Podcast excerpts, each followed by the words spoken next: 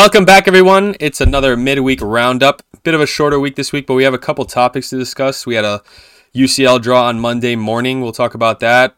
Some other soccer news, some controversial uh, developments in the Super League, but we'll get to that. We'll start with a couple of the cup matches we had this week. England had the FA Cup.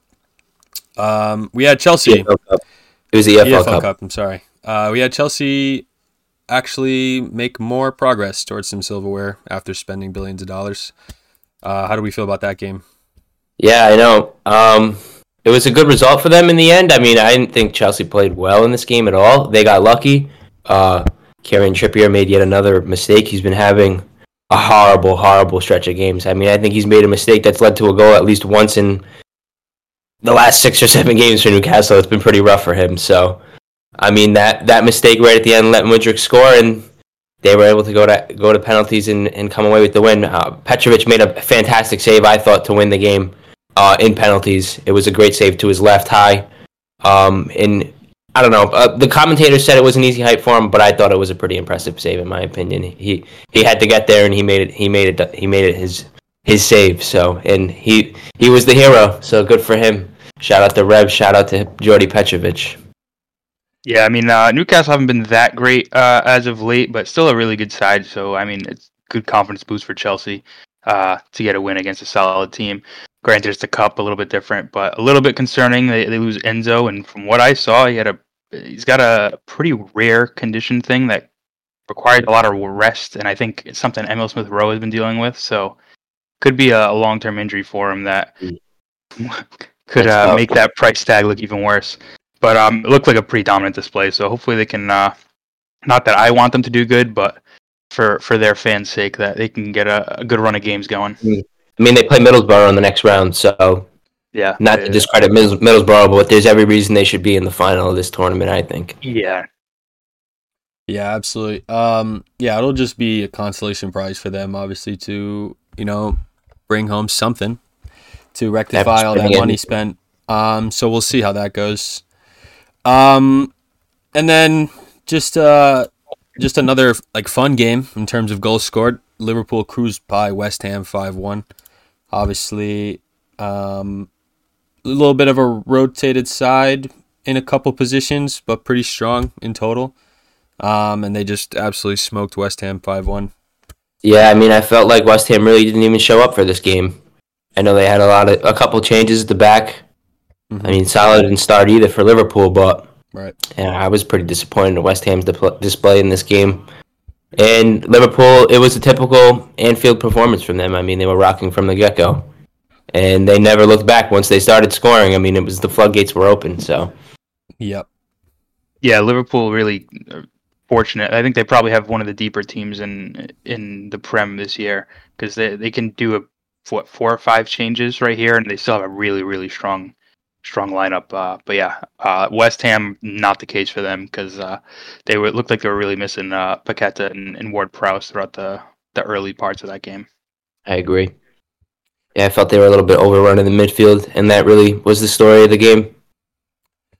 Yeah. Uh, obviously, maybe some tired legs too as we get into this time of the season where there's a lot of congestion, and then they get like a little bit of a break, and then hopefully we see what happens come January. Um, then we'll move we'll move to Spain where there's a couple like catch up games in the league. Um, the league's mostly on a break. I think there'll be one more game this weekend. Mostly on a break until after the holidays. Um, we see Atleti, the one of the bigger games, three three Yeah. six goal thriller. Um, a red card Atleti's way. Uh, Mhm. Dropping points though, Atleti not replicating that dominance that we talked about in the UCL um, in their group and dropping points in the league.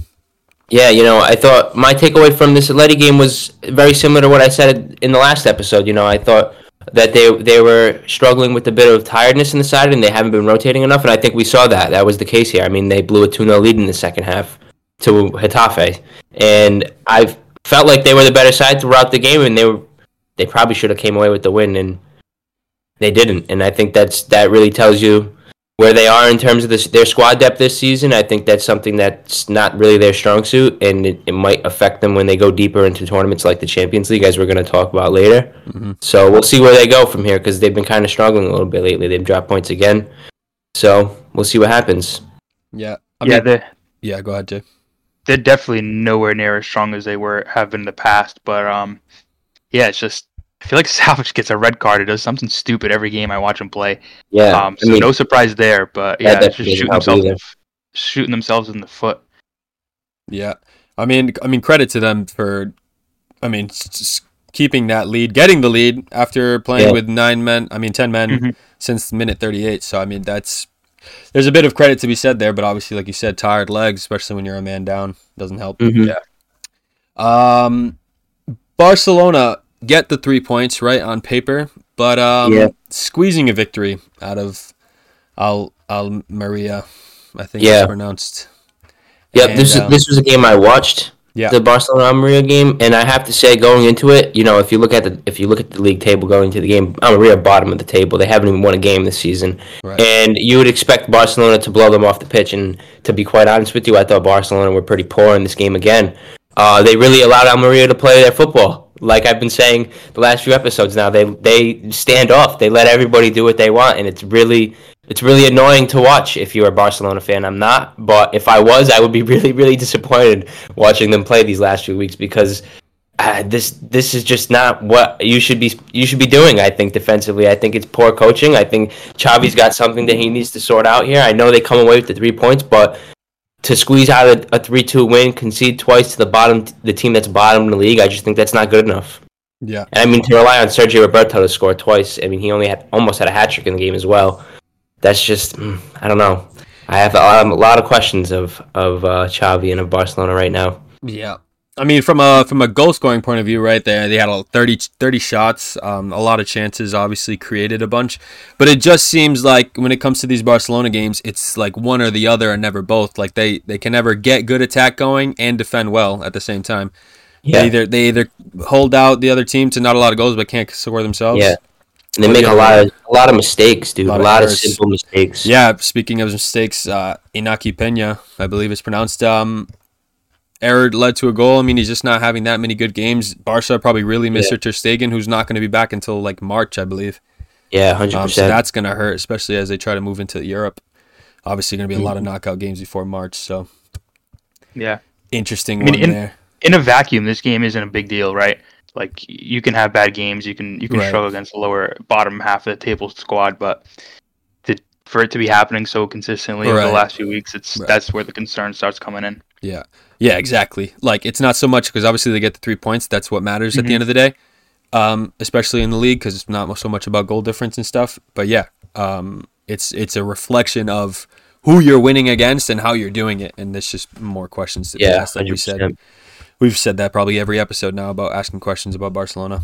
hmm We'll have to see how they answer them. Um, and then we have our other two heavyweights, uh, Real Madrid squeaking a win, 1 0. Uh, also playing with 10 men. Seems to be the trend in Spain this this week. Yeah. Um, yeah. Lucas Vázquez coming up big for them. hmm Our star boy didn't score, but that's he can't do it every week, right? Yeah, I thought I kind of was disappointed with Jude in this game, to be honest. Actually, Real Madrid as a whole, I felt like this game kind of sucked. Yeah. It was not not a very good watch, in my opinion. Um, but yeah, Jude Bell, Jude just seemed he seemed a very stru- frustrated and tired figure in this game. He didn't seem like himself really. So I think the uh, nice little break that they have in La Liga coming up is going to be welcome for him. Yeah. Uh, credit to Real Madrid because that puts um I think on goal difference in first place, tied with points Mhm. with Girona. Which going to Girona, they tie one one. Um, against Real Betis, that's not a bad side. They're pushing seventh. They're trying to make their way into those European spots. So I guess credit to them. Obviously, you can't be high on your high horse the whole season. Um, got to be a couple slip ups. It's just whether how they react to this game now. That will Yeah, I agree. I mean.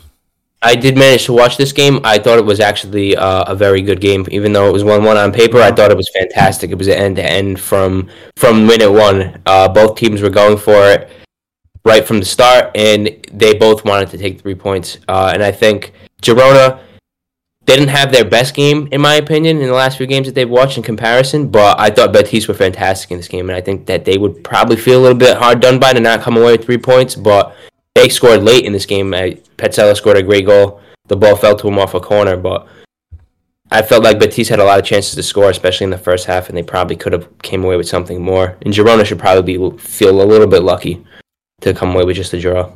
Yeah. Yeah, big test will definitely be next game where they have uh, Atletico uh, in the Mm. new year. So if they can bounce back, then they can prove that they belong here at the top. If they struggle against a, a it's a, it's a beatable Atletico team. They, they haven't been that great Right. uh, Yeah. either. Um, so if, if they can get a good That result game- against them, then they Where can is prove that game? Is it in Atletico or is it in Girona? I believe it is in Girona. Yep. Yeah, that Yeah. definitely be a big game for them. Yeah, that'll Yeah. be interesting. Um, almost. It kind of looks like it would be a good a good game to be tested because obviously Atletico, like we just talked about, not in a great spot. So if they can catch an uneasy Atletico, which is still a good side, prove themselves, you know, give themselves the confidence, it'll be good for their season. Mhm. Um, continuing with our speedy overview of the games, we'll move to Germany, where a club that we just keep talking about dropping points, Dortmund, again, just not living up to previous, you know, expectations and, and seasons, and just having this subpar season, just trailing farther and farther down the table from first. yeah, Yeah, that not elusive league title really. yeah, it's the elusive league title that just is escaping them. Um, yeah, just another draw against. I mean, a decent side, but still. Mhm. I think they really. Miss, I think we're really starting to see that they miss uh, Jude, and I think they're having a little bit of hangover from the uh, push that they had for the title last season. I mean, it went all the way to the final day, and I think to lose like that in the fashion that they did, kind of takes a lot of that. Uh, takes a lot out of you. So Yeah, and I think But- they've always been fantastic at replacing their talent, but it just seems like the last few seasons, the the players they've lost, just the, the Yeah. people coming in are just nowhere near the same yeah, talents. Like, and, I mean, granted, you're replacing Haaland and Jude Bellingham. yeah, Right. it's But damn near impossible. there's Yeah. there's nobody. I, I don't see enough talent there to kind of replace uh, the contributions they were giving. So they're in a little bit of a tough spot right now. Yeah, it's interesting because right, you say um, that they usually replace their talent, but it does feel like it takes a little while usually for them to to Yeah. do so. Um, it takes you know like a, a season or two, and obviously they're in that swing season. But it's also a thing like what is their game plan when it comes to the transfer market because they constantly do that. They they'll sell to Bayern, they'll sell to other big clubs that they play in the UCL, and it doesn't seem like they're trying to retain talent to win things. It's just a weird thing because I've I've always been a fan. I'm, I don't watch too much of the Bundesliga, but when it comes to watching those games, I do like Dortmund. I I love the Mhm. old teams I used to see when I was younger. Um, but yeah, it's just interesting how they go about business. Um, elsewhere in Germany are our league leaders still. Uh, Yep. Leverkusen four 0 still undefeated. Obviously a great victory. Um, hmm Patrick Schick hat trick in the first half. Yeah, Great performance from him. I mean, he he started this game. They gave Victor Boniface a rest, and then Boniface came in in the second half and he scored. So, yeah, I mean, can't ask for much more from Leverkusen. I mean, I think it's a pretty expected result against Bochum. They're not doing too well on the table right now, but good for them. I mean, we we already knew they were going to confirm themselves as winter champions last week, but it's it's nice to see that they can keep winning and keep proving that they are a team to to be feared in the Bundesliga this season, and they're not to be not to be uh, second guessed. yeah. Yeah, another assist apiece for each of the uh, wingbacks too. So they're, they're just in great form. Yeah, we, we definitely killed that most recent analysis we made about Leverkusen when it comes to the wingbacks and Florian Wirtz, all, all assists for that hat trick. Um, and it's I think it's such a confidence boost for like the the, t- the squad itself when right one of their most informed players Boniface sits the bench right at first to start the game, little rest, and the replacement goes and bangs a hat trick. You know what I mean? I mean, Yeah. the fact that you can rest your probably most informed player and then still get a hat trick from the, the substitute. I mean, Yeah. what more? I mean, let's not, dis- Uh, let's not disrespect Patrick Schick here. I mean, he's a Oh, yeah. certified bagsman. Uh, we we can't forget the goal he scored in the Euros. Right. That goal from the halfway line. And I mean, I mean, I've seen a lot of him at Roma. He was a good player. I don't. I know a lot of people di- disrespected him when he was with us, but I always I always thought there was some talent there, and it's good to see that he's showing he is a capable goal scorer. Mhm. Yeah, I agree for sure. No doubt. Uh, Bayern still chasing uh, their normal piece of silverware they collect every season. Um, 2 1 victory over Wolfsburg. So keeping Yep. it close. Another goal for Harry Kane. Yeah. Harry Kane obviously looking to not be the meme of the internet by going to a new club and then going trophyless. So they'll be really hoping for that. And I, I love Harry Kane. So um, Yeah. while I, I hate to see a dominance in the league, it just it seems to water it down. But I would love to Mm. see him win a piece of silverware. So hopefully he does something with them. Hundred percent. As long as it's not with England, I'm fine with it. I know, especially not this summer, but we'll get to that one day. Um, Italia. Uh, how did that go this week, G? Yeah, a couple, just a couple games in Italy. We had the Coppa Italia this week. No, no league games. Yep. Uh, the league games will be right before Christmas, just to wrap up the season before the break. And um, so the first game was on was on Tuesday. We had Napoli versus Frosinone, and it was an interesting game going into it for us uh, Serie A nerds because uh, a couple of seasons ago, De Laurentiis, the owner of Napoli, called out Frosinone when he w- when the Super League first became announced, and he said that he didn't believe teams like Frosinone, who he named specifically in his quote, uh, he said that they didn't deserve to be in the league if they were going to get a slice of the money pie and then get relegated just that same year. Yeah. So uh, it was kind of a kind of a revenge game for Frosinone, and they came and they they made them pay. Uh, Napoli really heavily rotated their side. I mean, I think they should still expect to come away with a result from this game, considering the level of the team that they are. But uh, they got absolutely played off the pitch, in my opinion. I didn't watch the game when it happened, but I saw the result, so I said to myself, you know what, I have to go back and watch this game because I need to see what happened. And I, I felt like Napoli played pretty well in the first half, but when the going get, got tough in the second half, it was all Frosinone, and they, they deserved to come away with with three points. They scored four times, and it was four deserved goals, in my opinion. And I think it's nice to see that they can shut up De Laurentiis because he does say some wild things sometimes, and Yeah. it was nice to see him get put in his place for once. And uh, yeah. it's funny. It's funny because they scored all their goals after Napoli made four substitutions to increase their side more towards that starting eleven strength. And um, Mhm. you know what? They deserved it. Obviously, playing them off Yeah. the pitch like that. Um, yeah, that's a that's a great game. That I like that little story too. Mm-hmm. Some people talk too much before they can uh, really act on it. Yep, De Laurentiis is definitely one of those. Yeah. And then tell me about the Inter Bologna game. Yeah, so moving on to that one, it was the the other match that we're going to see at this point in time for the Coppa Italia. The other matches won't be till after the new year. But uh, this one was Inter versus Bologna. Obviously, going into it, if you look at the league table in Serie A, this is a pretty good game Yeah. because Inter and Bologna are probably the most informed sides in the league right now. And I felt like the game kind of sucked. I mean, I didn't really. It's not one of those games where both teams play the most exciting attacking football, so you're not going to see. I didn't think it was going to be high scoring going into it, and that was exactly the case. Nobody scored during the regular 90 minutes. Uh, there really wasn't too many chances clear cut for either side either. Um, Inter ended up scoring within two minutes of the start of extra time, and all signs were pointing to them going through. And then all of a sudden, Joshua Zirkzee, who's been showing his class all season, did it again, and he showed his class with two brilliant assists. The first one was a, a beautiful back heel off a corner to keep the ball from going out of bounds, and it just set up a, a nice, t- easy tap in for, for the leveler. And then minutes later, he sent a cherry for hot dogs. He put the ball right through his legs, and he played a nice ball to slip in Ndoye through, who lo- lofted the keeper, and that was game. Bologna cruised through. They're on to the quarterfinal. I think this is the first time in their history they've ever made the quarterfinal of the Coppa Italia. So good for them. They keep doing well, and it's just more proof that Thiago Motta is a serious coach and he knows how to get it done. I mean, this is an Inter team and an, Inzaghi team that's probably considered one of the best coaches teams in Italy and if not in Europe. And to go to Inter and beat them in a cup game, I think it's pretty impressive. So big ups to them and big ups to Thiago Motta. And I think Joshua actually is really really going to become one of the top uh, strikers in the world one day, and I think he's showing that week in and week in week out now in Serie A. Yeah, that Inter lineup wasn't too far off of what they came up uh, against Benfica with, so they didn't even. It's not like they they fielded a bad squad and a heavy heavily rotated one. So Bologna really had a good performance. I caught a bit of it, and yeah, they looked uh, it looked pretty good. Mm-hmm. Yeah, shout out to uh, Federico in net with a penalty save on Lautaro. Obviously, Mhm. Lautaro is someone who's known to be pretty clinical, right? Yeah. In in really good goal scoring form. So to stop the PK, Yeah, definitely not his best penalty from Lautaro, but Right. yeah, definitely a, definitely a good save for him. I mean, it changed the game, kept Right.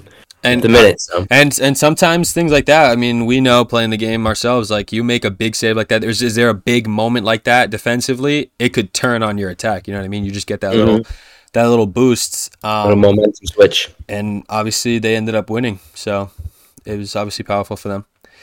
Um, moving over to France, we had uh, two games to talk about quickly. Uh, PSG, just you know, dominance once again. Mbappe Typical scoring a brace, scoring a brace next to his uh, his brother, right?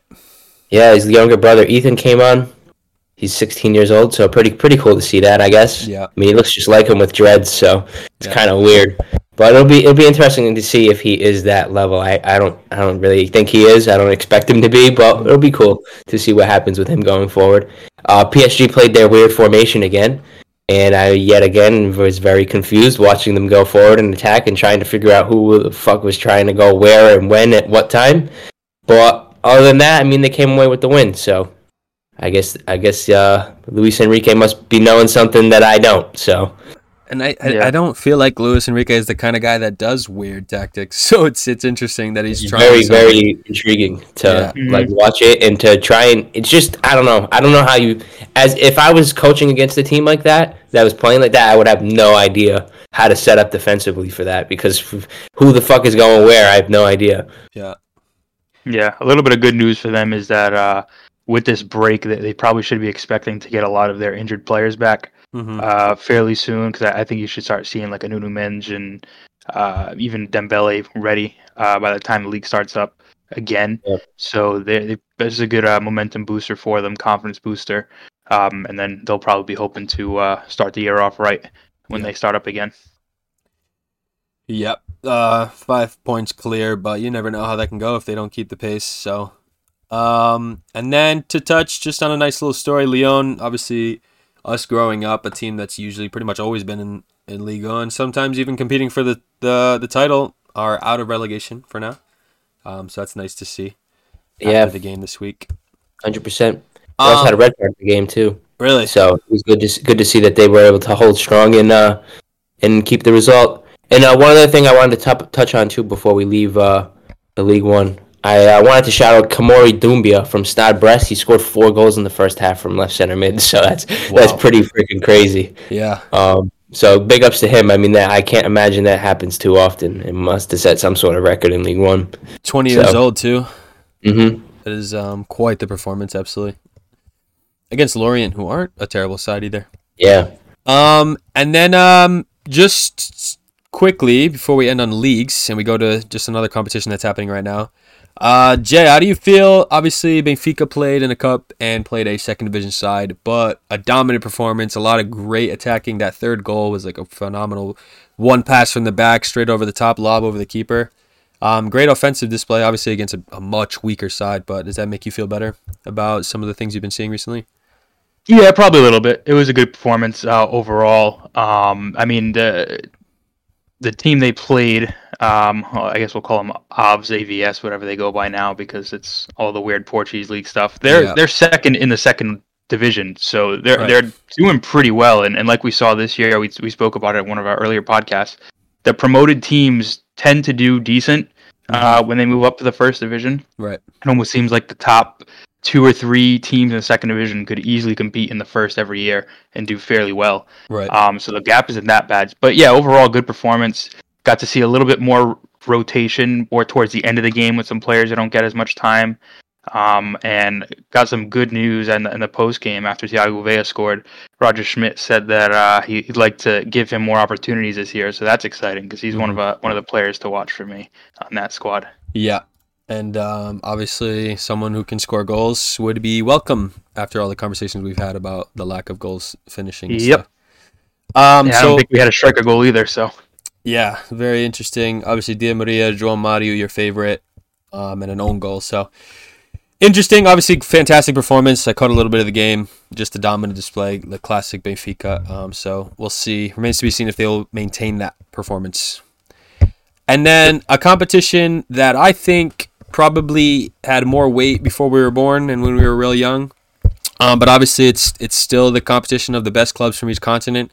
Um, so all credit is due to the play, people that participate, and then obviously the club that wins. Um, we just finished watching a couple hours ago Man City win the Yep. Club World Cup against Fluminense. I was catching some of that game, and City looked dominant, but and but like it just it looked like Fluminense like just lost their head.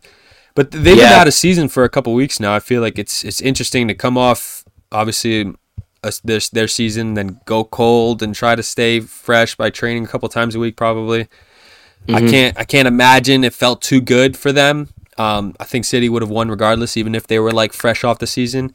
Um, but they Yeah. just looked all of it. They didn't even look coordinated. They I like they just got off the beach or something. Yeah, you know, I watched the game as well, and I watched it from the start. And I don't know if you caught it from the beginning, but they did make a. I mean, Marcelo made a pretty bad mistake uh, about 40 seconds into the game, and that pretty much set the whole tempo for the, for uh, Man City. They pretty much didn't look back from there. Uh, a little bit disappointing because you know I I think it, it's always a privilege to be able to see one of the great left backs of our time, Marcelo, be able to play Yeah. and compete for another another title. So it was a little disappointing to see to see him be at fault for the goal, but it's whatever. I think it was expected for Man City to come home with the Club World Cup title, and that's what we saw. So Yeah, and then uh, I'll credit to its where it's due. Um, Julian Alvarez, one of the most decorated 23 year olds we've probably seen in our lifetime. he's already Um, completed football. essentially, yeah, there's not much else for him to win where he is right now. Obviously, if he moves leagues, he could win another league title. But, um, yeah, he's doing, and like people are, sit here and argue probably like big haters. I mean, I'm not City's biggest fan, um, but obviously they play great football.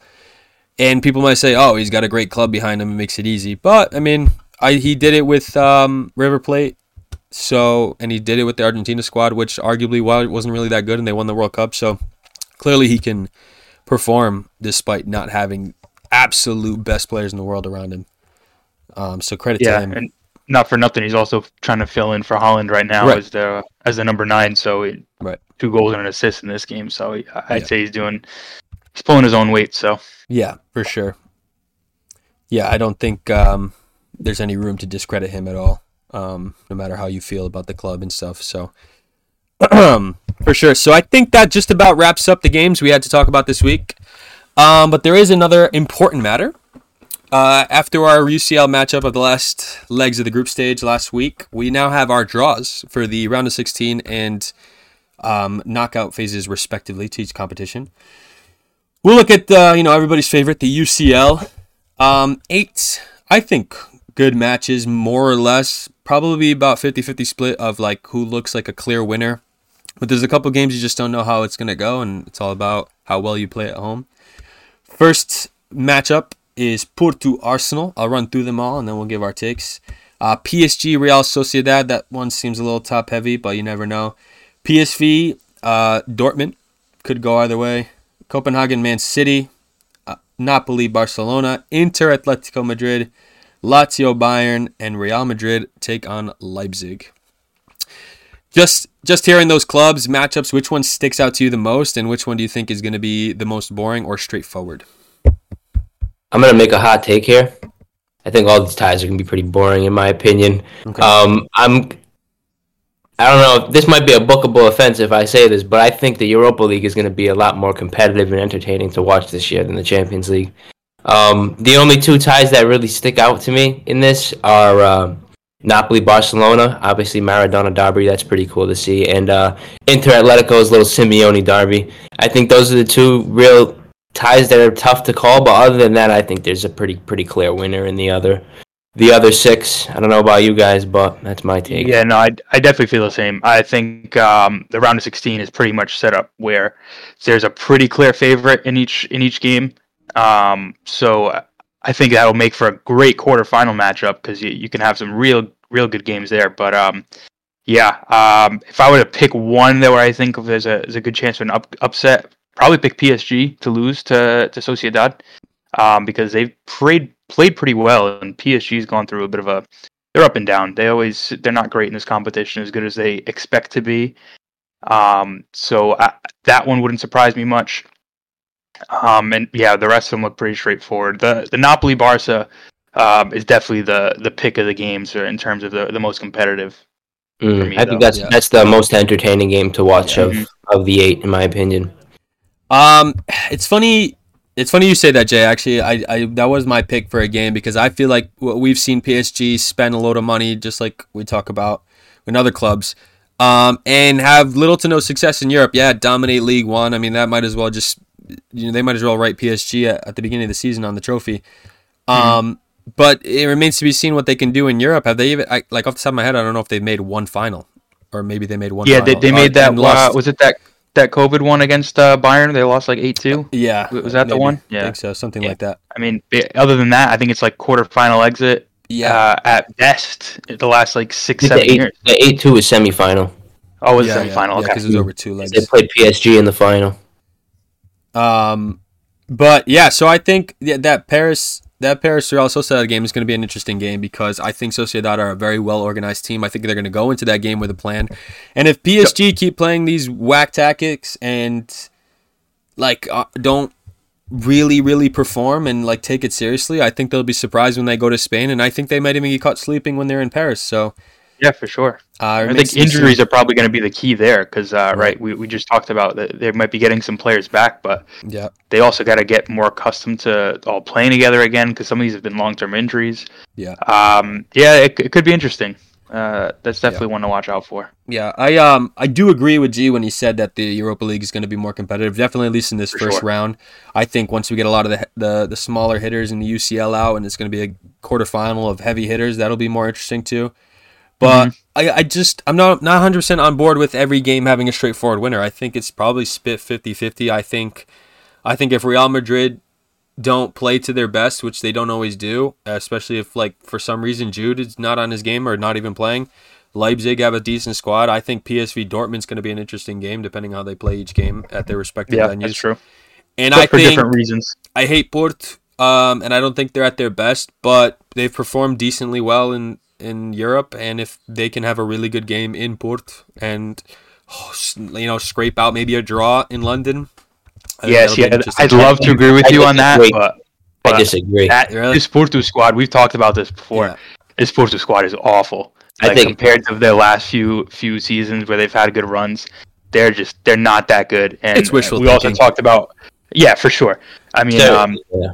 Arsenal also haven't been struggling as much as they probably were last year. I mean, if this was last season and where Arsenal was kind of like surprised at the top and and moving on, then I'd probably agree. Like, yeah, Porto can definitely catch them out, but I think Arsenal's just a machine right yeah, now, and I, I, don't think they have. Arsenal, they, have, they have a deeper squad this year. They're playing better than ever, in my opinion. I think mm-hmm. they have a lot more experience this year. I just, I, in my opinion, I think they steamroll Porto. I don't think Porto really even has a chance. Yeah. No. Um, yeah, I know Sporting played them well last year in the Euro- in the right, Europa League. I was gonna say, yeah, and and that um, was at a time think... that I think Arsenal was still playing really well. Obviously, I yeah, I joke around, I joke around with uh, our friend Zach that Sporting gave Man City the, the league title because we took the, all the gas out of the tank for Arsenal.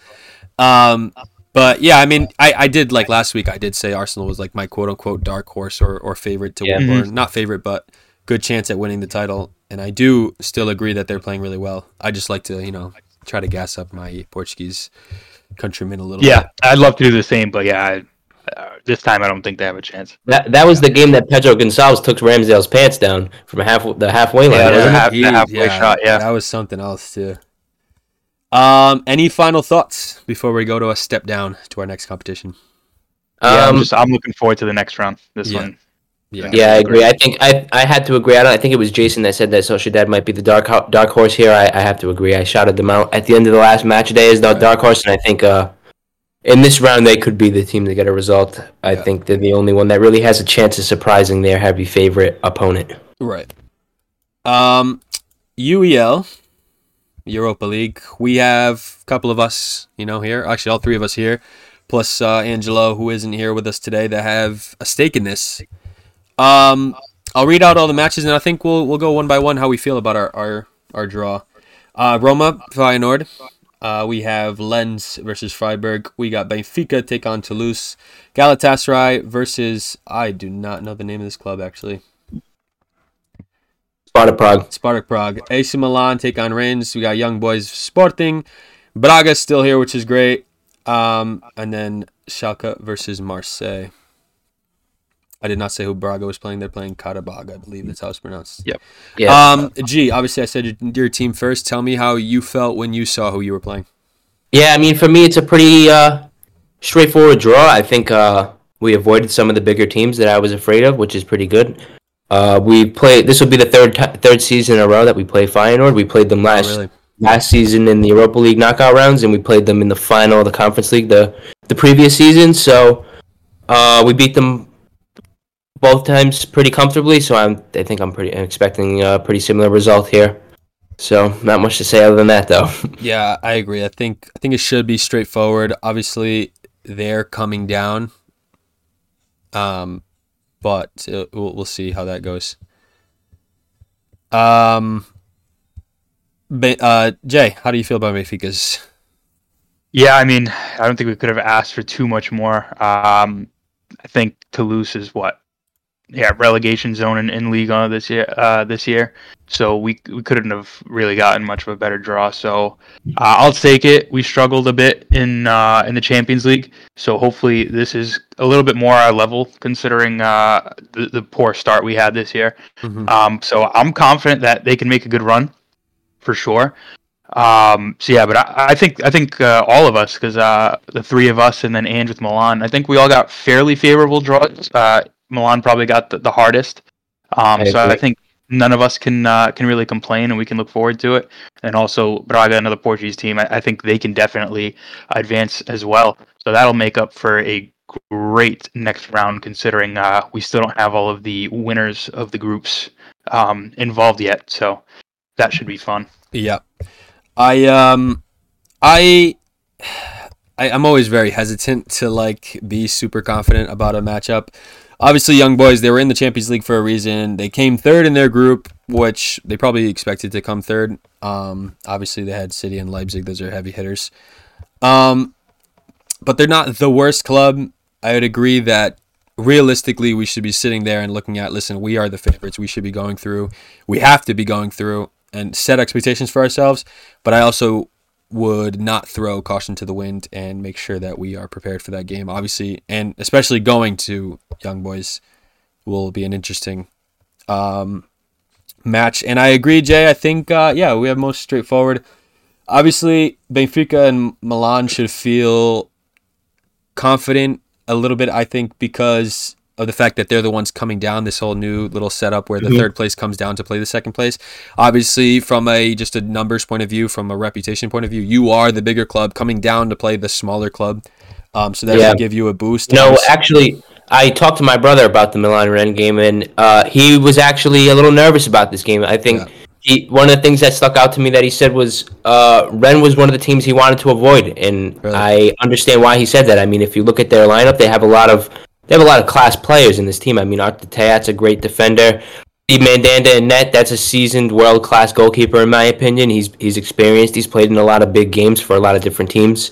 You know, they have Kalimuendo, who's a great electric attacker going forward. They have a lot of really good young players in this team, and I think I think there's a lot of there's something to be feared in this Rennes team, and Angelo is very very quick to admit that, and I agree with them. I think that they're uh, they're they were one of the teams that I know I was fearing as a Roma supporter that we could draw. So Yeah, Good. for a neutral, that's probably the pick of the pick of the draw to watch, right? I agree. I think Um, that's going to be the most entertaining of the games. Yeah, th- this this round of the the uh, I guess the playoff part is is a little bit new, but this round of games, um, where you have the third place versus second place, Yeah. tend to be probably the worst of the uh, in terms of competitiveness. Um, you end up getting some really big teams versus some pretty poor teams. So, um, the the round after this should definitely be more exciting because Mm. the ones we the teams we didn't mention that one we still got West Ham, Brighton, Rangers, Atalanta, and Liverpool, Villarreal, Slavia Prague, and Leverkusen yeah, that Yeah. aren't in the draw that Mm, come in mm. next round. So yeah, this is probably going to be more exciting to watch than the Champions League yeah. Mhm. starting next round. Yeah, it's gonna be good, and I think, I mean, obviously, like we we favor our own clubs, but I think some of these games are just still gonna be tight. I think it's still gonna be a good Mm, amount sure. of exciting Yeah. football. Um, so I think, yeah, there's definitely a lot more tighter games in this specific round since we played more or less around that first round of the Champions League, um, Yep. in comparison. So I think it'll be fun. And then uh, just quickly, obviously, third iteration of the UECL, uh, the Conference League. Um, couple of decent clubs still playing in this playoff round. We got um, the Sturm Graz playing Slavia Bratislava. Obviously, like those those like Eastern European clubs, they come to play a lot of times in Europe because a lot of the times they're dominating their domestic leagues. So what they're waiting for is this highly competitive matches. Um, I'll just name a couple of more of the big matches. I think Real Betis, Dinamo Zagreb, same story. Real Betis, obviously a good team, and then another another Eastern European team that usually comes in and comes to play in Europe. Uh, Union, Union from Belgium and Frankfurt. Obviously, those are two respectable clubs. Union playing great in the in the league. Frankfurt having less of a great time in the league, but still still a competitor, still good. Um, and then Ajax in there versus uh, Bodo Glimt, which Yeah, I had it. heard- that team, Bodo Glimt still gives me nightmares to be Yeah, honest. yeah. I mean, you, yeah, you remember them fondly, I'm sure. Um, and you know, re- these past couple seasons, they've been uh, they've been taking a couple results their way. You know, Yeah, they've I've- gone deep in a couple tournaments. yeah, nothing to really like put in their history yet, but it, it's still respectable to you know earn their place as someone in the conversation. So that'll be a fun game. Um, Yeah, and they that should be fun to watch. These Yeah. are, this is all. It's a good level, and then you still got you still got Lille, uh, Club Bruges, Villa, Fiorentina. There's Right, still some yeah. decent teams in Yeah. there. So I mean, it it's it's we all clowned on it. It's a money grab, more games, all this stuff from UEFA. But realistically, for for some of these Yeah, clubs, this, this is a really good competition for them. We yeah, won it. I think Right, right. Uh, Mourinho in the first iteration, that's why he's the That's goat. Um, but um, yeah, I think I think I, I think as seasons go on, this competition, the the balance of clubs will even out, and I think we'll see those mid-table clubs or those like second, third place clubs in the smaller leagues really compete in this and look look for something. It, it- personally, well, the only thing that I think sucks about it is the fact that it plays on the same day as Europa League. Obviously, Yeah. Champions League that's the biggest. Give it two days to watch. Um, and actually, just for fixture congestion, you got to really condense the games. Um, but it's just unfortunate for the fans that don't get to really watch all of these games as much as we can because they're just all playing at the same Yeah. time. Um, Yeah. But definitely the latter stages, they get a little bit more spread out. There's less games, um, and we get to really enjoy it. So I, I like it. I don't think it's too bad. Um, and then actually, that'll close out our review of the draw. But that conversation of money grab and that conversation of fixture congestion brings us to our next topic. A little bit of news to wrap up our episode today. Uh, the reigniting of the flame to try to get the Super League going. Um, let's briefly break it down for people. So they have this whole structure. It is, if I remember correctly, the Star, Gold, and Blue leagues. Correct me if I'm Yeah, it wrong. was proposed by some media company, I believe. Right. There's there's like Yeah, a there's like a whole 822. yeah there's like this whole group organization that's trying to put this Super League together. Uh, already rejected by England and Germany. But let me finish um, describing the how it would go down. So if you don't know, it'll be 16 teams in the Gold Division, which is at the top, best clubs in Europe, split into two groups of eight, where they each play each team home and away, like a mini league. Um, same exact structure, obviously with the next level of 16 clubs in Europe. And then the blue group has twice as many teams, 32, um, with four groups of eight, doing the same league structure, playing a game home and away, where they then play a knockout stage. Um, in theory, right, the whole how they rotate about 20 teams, I believe, out of the blue.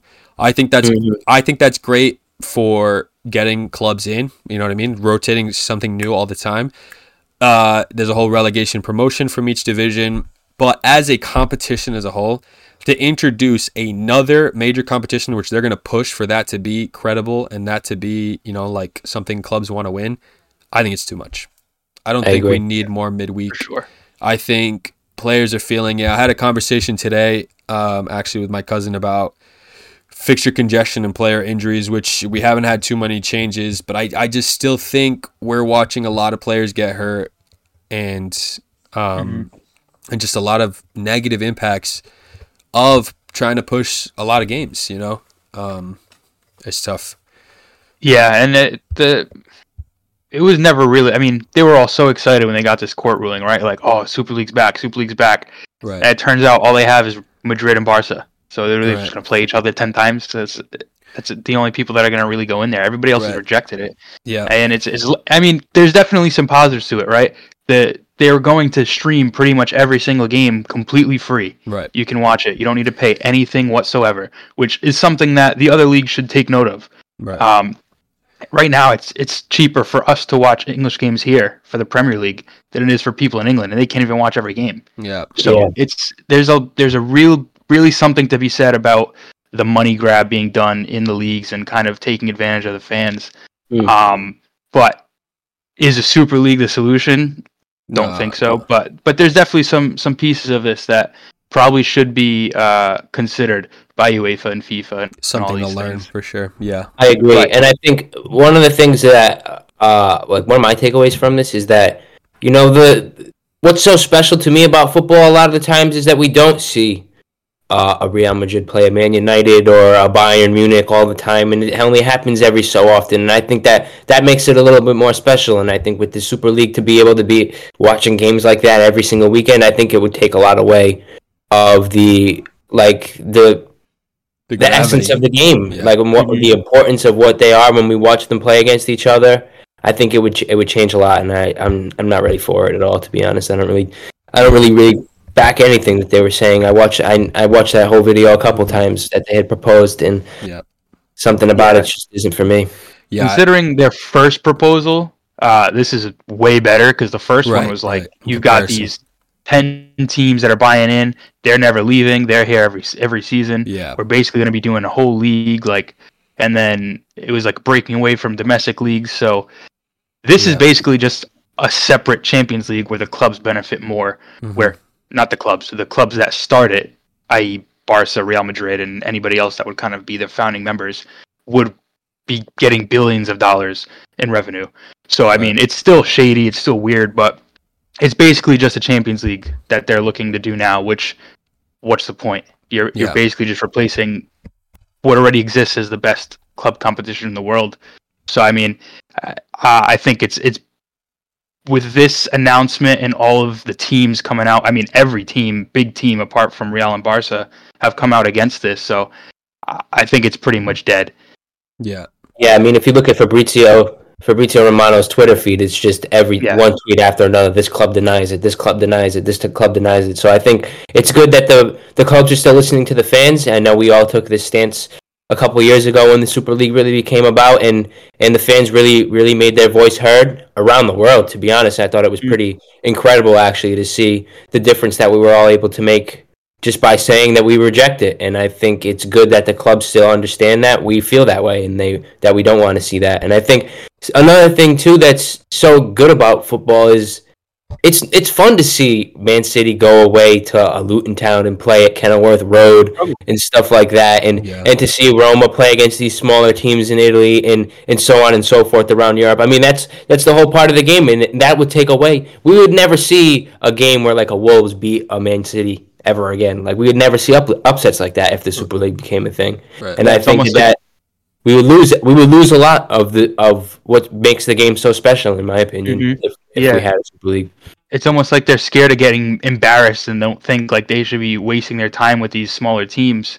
When Mm. in reality, some of the best games we watched back in the day, the last few seasons really, have been the underdogs performing well and winning games. Like I mean, our a lot of our things like some of my favorite times watching soccer in the Prem was definitely that Leicester year. All those Yeah. games you're winning of like you're rooting for this underdog, just Yep. literally just going in with no fear and knocking out all these top top teams with way more history, way more money. That was so enjoyable to watch. And it's almost like the goal of this is to make sure the big clubs get the money. They're always playing each other, and like the little guy don't really get We to would- be involved. We would much. never have a Leicester story again, ever, No, No. that happened. Yeah, I think uh, a lot of the points you guys just made, I think, are very valid. I think it would lose the magic of those because, like, when we have these UCL draws that we just talk about, we're always sitting there on the edge of our seat, like, oh, could we? And like when people predict, and like Fabrizio Romano and those people of the world start predicting, like, oh, we have this chance of having a Barcelona Real Madrid El Clasico in the quarterfinals, and you lose that. You lose that, like you said, it, it like almost be, you have too many of those big games, and it loses that Mhm. magic. Um, and I think I think there are questions to be asked. I think Jay made a good point when he said that there's lessons to be learned to other teams. I think I think FIFA and UEFA aren't the the best organizations in the world, but unfortunately they're the ones that currently govern our the football that we love to watch. Um, I think there's a lot of corruption. We've seen it literally happen, and I think there's other other still conversations to be had. We won't go there, but uh, I think there are lessons to be learned where like the fans are what make this sport. This sport wouldn't exist if it wasn't for the fans. There would be no money if it wasn't for the fans, and appeasing appealing to them, getting some free streams. You know what I mean, and generate revenue in other ways. Or just reducing the prices so it's more affordable, more convenient. You increase numbers. People don't, you know, pirate streams and things like that. Um, and I think, yeah, I think it's important to use this not not not adopt it, but use the fact that some people like some of the ideas and listen, like you said, to the fans and just adopt and make things better how they are. But I, I don't hope I don't hope it goes through, in my opinion. Yeah, agreed. Yeah. Fuck the Super League. Yeah. And um that'll about wrap things up. Quick little episode for you guys. Not a super exciting week, but we wanted to touch on a couple key points. Um, coming up on the holidays, so however you celebrate, you do it well and you enjoy all your time with family and uh, keep on being a son of a bitch. Take care, everyone.